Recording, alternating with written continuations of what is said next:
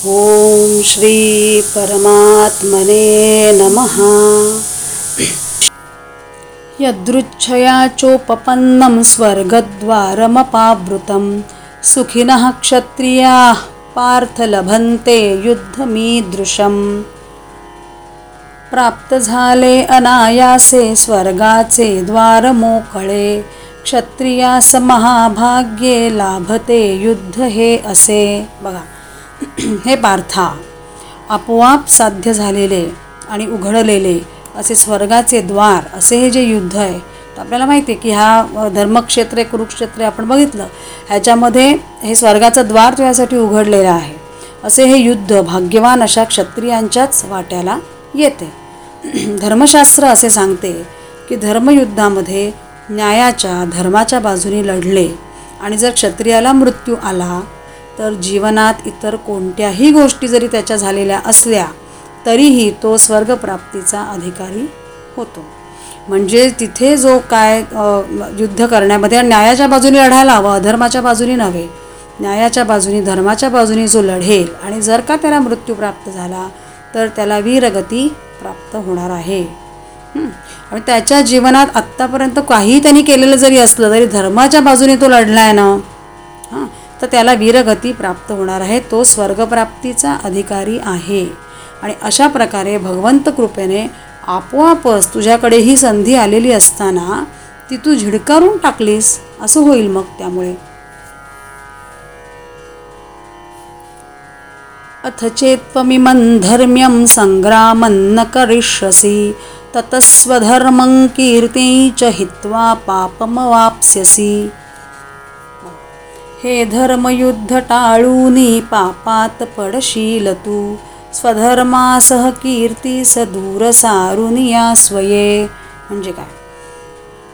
आणि जर तू हे धर्मयुद्ध न केलेस तर स्वधर्म तू करणार नाही. स्वधर्म तुझ्या हातनं चुकणार. स्वधर्म तुझ्या हातनं होणार नाही. स्वधर्म न केल्याने तुझं काय होणार आहे? तुझी अपकीर्ती होणार आहे. आणि त्यावेळेला मग तू पापाला जवळ करशील. भगवान म्हणत आहेत की स्वकीयांना गुरूंना मारून आमची अपकीर्ती होईल आम्हाला पाप लागेल असं जे तू म्हणतोयस ना ते तसं होणार नाही आहे उलट जर हा तुझा क्षात्रधर्म तू पाळला नाहीस आणि आत्ता युद्ध करणे गरजेचे आहे न्यायासाठी धर्मासाठी हे युद्ध क व्हायचं आहे आणि ते जर तू केलं नाहीस तर मात्र त्यामुळे तुला पाप लागेल आणि तुझी अपकीर्ती होणार आहे.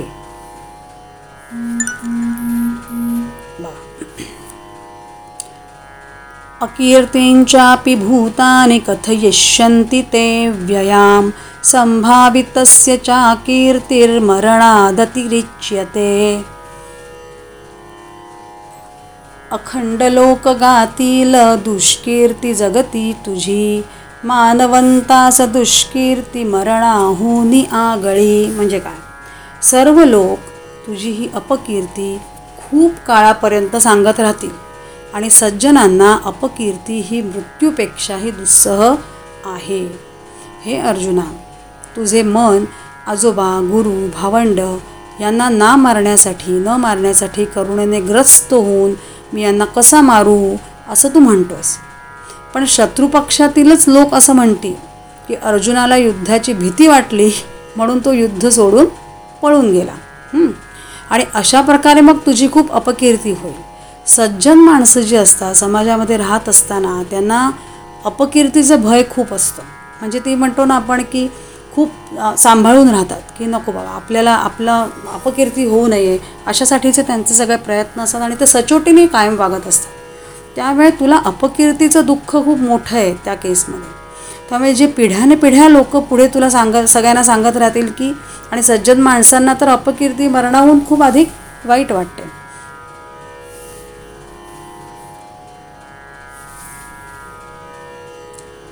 भयाद्रणादुपरतं मन्स्यन्ते त्वां महारथाः। येषां च त्वं बहुमतो भूत्वा यास्यसि लाघवम्। भ्यूनिटाळिले युद्ध मानितील महारथी असूनी मान्यतू ह्यास तुच्छता पावशीलकी शिवाय ज्यांच्या दृष्टीने तू आधी अतिशय आदरणीय होतास त्यांच्या दृष्टीने आता तुच्छ होशील. ते महारथी तुला भीतीमुळे युद्धातून पळून गेलास असे म्हणतील. आत्तापर्यंत जे महारथी तुला शूर योद्धा म्हणून ओळखतात तुला अजेय मानतात तेच सगळे जर तू आता रणभूत रणभूमी सोडून पळ काढलास तर तुला क्षुद्र लेखतील. अर्जुन कसा होता? अर्जुन अतिशय शौर्यवान होता. त्यामुळे सगळेजण त्याचे त्यांचे आजोबा त्यांचे सगळे बंधू हेही अर्जुनाला सगळे आणि जे सगळे बाकीचे राजे होते ते सगळे अर्जुनाला शूर योद्धा म्हणून ओळखत होते अजेय म्हणून ओळखत होते. आणि आता जर त्यांनी असा रण रणभूमी सोडून पळ काढला असता तर ते नक्कीच त्याला क्षुद्र म्हणणार आहेत ह्याच्या पुढे की हा काय युद्धाच्या वेळेला ऐन हे जे सगळं आपण ज्ञान घेतो हे जे आपण सगळं शिकतो हे जे सगळं त्यांनी गुरूंकडे द्रोणाचार्यांकडे सगळं शिकलेला होता वेगवेगळी अस्त्रशस्त्र मिळवलेली होती ही सगळी जर त्यांनी युद्धामध्ये वापरायची आता वेळ आलेली आहे आणि त्याच वेळेला जर तू घा म्हणजे रणभूमी सोडून पळून गेला असं नक्कीच तुला क्षुद्र लागतील सगळेजण. जसं आपण वेगळा सगळा एवढा अभ्यास करतो खूप वर्षभर खूप मेहनत घेतो आणि ऐन परीक्षेच्या दिवशी जर आपले हातपाय गळले आपलं अवसान गळलं तर मग काय होणार आहे? म्हणजे मग काही उपयोग एवढा अभ्यास करून सुद्धा तुम्ही परीक्षेलाच जर बसला नाही तर तुमचं तर पास कसं होणार तुम्ही? मग तुम्ही तु तुम्हाला कीर्ती कशी मिळणार? अवाच्यवादांश्च बहून् विदिष्यन्ति तवाहिताः। निन्दन्तस्तव सामर्थ्यं ततो दुःखतरन्नु किम्? बोलितील तुझे शत्रु भलते भलते बहु। निंदितील तुझे शौर्य काय त्याहूनी दुःखद काय काय त्याला भगवंत सांगतायत बघा. तुझे वैरी शत्रू तुझ्या शौर्याबद्दल शंका घेऊन तुझी निंदा करत तुला नको नको ते बोलतील. ह्यापेक्षा दुःखदायक मग काय असेल? असं भगवंत म्हणतायत. बघा हतो वा प्राप्यसे स्वर्गै जित्वा वा भोक्ष्यसे महीम.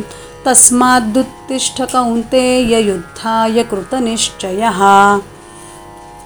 मेल्याने भोगिसी स्वर्ग जिंकिल्याने महीतळ.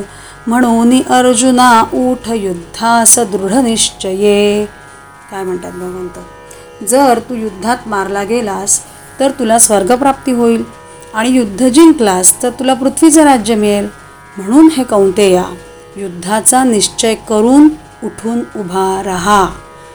भगवंत म्हणत आहेत तू जर युद्धात मेलास तर स्वर्गाचे दार तुझ्यासाठी उघडणार आहे. तुलाही वीरगती प्राप्त होणार आहे. आणि जर तू जिंकलास तर तुला पृथ्वीचे राज्य मिळणार आहे. त्यामुळे युद्ध करण्याचा निश्चय तू कर आणि उठ. युद्धातून पळून जाऊ नकोस. सुखदुःखे समे कृत्वा लाभा लाभौ जया जयौ. ततो युद्धाय युज्यस्व नैवं पापमवाप्स्यसि. हानिलाभ सुखे दुःखे हार जीत करी सम. मघ हो सिद्ध न लागे पाप ते तुझ. सुख दुःख लाभ हानी जय पराजय यांना समत्वाने पाहून जर युद्ध केलेस तर तुला पाप लागणार नाही. हा गीतेमधील फार महत्त्वाचा श्लोक आहे. हाच समत्वाचा विचार भगवद्गीतेमध्ये पुढे अनेकदा येणार आहे. समत्व म्हणजे काय? बघा. अर्जुनाला सगळ्यात जास्त भीती पाप लागण्याची होती. म्हणून तो युद्ध न करण्याची अनेक कारणे देत होता. आता पहा जय झाला तर फायदा होणार. फायदा झाला की सुख वाटणार. उलट पक्षी पराजय झाला तर तोटा होणार. आणि तोटा झाला की दुःख येणार. पण हेही तितकंच खरं आहे की सुखदुःखांचे हे चक्र अविरत चालूच राहणार. मग आपण त्या सुखाबरोबर हुरळून हुरळून जायचे का? कारण दुःख हे सुखाच्या हातात हात घालून मागून येतच असते. आपण काही धुव दिवस सुखाची अनुभूती घेत असतो. किंवा आता आपले मस्त दिवस चालले ना एकदम फर्स्ट क्लास आणि मध्येच दुःख कुठलं तरी असं येतं. त्यामुळे सुख आणि दुःख हे एकमेकांच्या हातात हात घालून सारखे येतच असतात आपल्या आयुष्यात. तेव्हा या दोन्ही परिस्थितीमध्ये आपल्या मनाचा तोल ढळू न देणे म्हणजेच समत्वाने राहणे.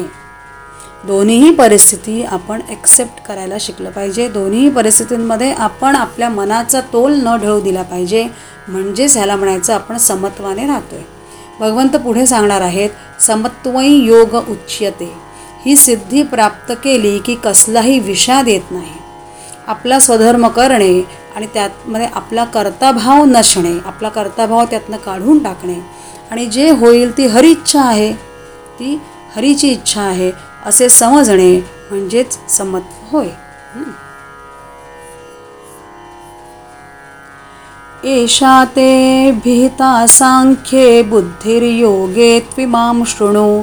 बुद्ध्या युक्तो यया पार्थकर्मबन्धं प्रहास्यसि। सांख्यबुद्धी अशी जाण ऐकती योगबुद्धी तू तोडीशील जिने सारी कर्माची बंधने जगी। हे पार्था। आत्तापर्यंतच्या श्लोकात जे तुला सांगितले ती होती सांख्य बुद्धी. लक्षात ठेवा ह्या सांख्ययोग बुद्धी म्हणजे काय? सांख्य तत्वज्ञान सांख्य म्हणजे काय? ब्रह्म आणि त्याला जाणण्याची बुद्धी म्हणजे सांख्य बुद्धी. आता इथे कर्मयोगाच्या बाबतीत ऐक. हा? कर्मयोग तुझ्या बुद्धीने स्वीकारला तर तू कर्माच्या बंधनातून मुक्त होशील.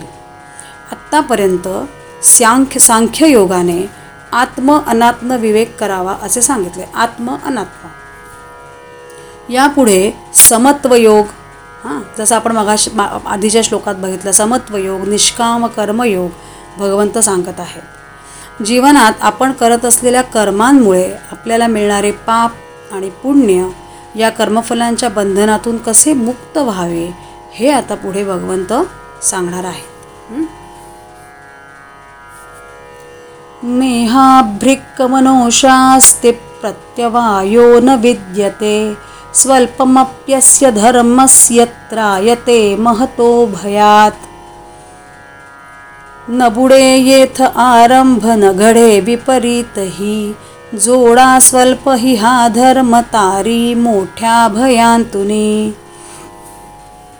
या कर्मयोगात आरंभाचा अर्थात बीजाचा नाश होत नाही। आणि फळरूप दोषही नाही. आणि हा कर्मयोग रूपी धर्म थोडासा जरी आपण अंमलात आणू शकलो तरी जन्मरूपी जन्ममृत्यूरूपी महान भयापासून रक्षण केले जाते. कर्मयोग जर आपण अंमलात आणू लागलो तर दोन फायदे ह्या श्लोकात सांगितले आहेत. एक म्हणजे काय? तर आपली सतत प्रगती होत राहते. सतत पुढे जाणे चालू राहते. निश्चितपणे चालू राहते हां. इतर साधने जी आहेत जसे ध्यानयोग घेतला तर आज ध्यान चांगले लागले तर उद्या प्रयत्न करूनही चांगले लागेल याची खात्री नाही. कधीकधी ध्यानात झोपच लागते. असा बऱ्याच जणांचा अनुभव आहे की ध्यान लावायला सुरुवात केली की झोप लागते ध्यानात. सतत प्रगती त्याच्यात होत नाही. पण आपण निष्काम भावनेने कर्मे करण्याचे ठरवले विकारांपासून मुक्त व्हायचे ठरवले की हळूहळू आपली या मार्गावर प्रगती होऊ लागते. आज प्रत्येक कर्म निष्काम भावनेने करणे जमणार नाही. प्रत्येक वेळेला आपल्याला नाही जमणार निष्काम भावनेने करायला.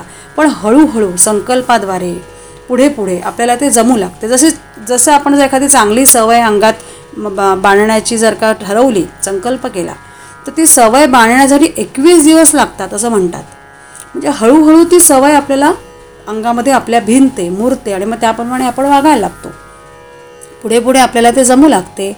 आणि रोज थोडी थोडी प्रगती होत राहते. आज पाच टक्के झाली उद्या पण पाच टक्के परवा दहा टक्के होईल. पण तुमची प्रगती त्या दिशेने होणार आहे हे निश्चित आहे. दुसरा फायदा काय आहे? प्रत्यवायो न विद्यते. प्रत्यवाय म्हणजे प्रतिबंध. प्रत्यवाय म्हणजे जे केले नाही तर पाप लागते. उदाहरणार्थ आपण शाळेचा गृह गृहपाठ करून शाळेत गेलो नाही तर बाई आपल्याला शिक्षा करतात. हा आहे प्रत्यवाय दोष पण करून गेलो तर शाबासकी मिळणार नाही कारण ते तुमचे कर्तव्य होते.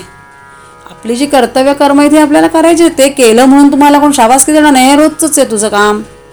हे तुम्ही विद्यार्थी दशेत जर असाल तर रोजच्या रोज अभ्यास करणं आपला गृहपाठ करणं हे तुमचं कर्तव्य कर्म आहे.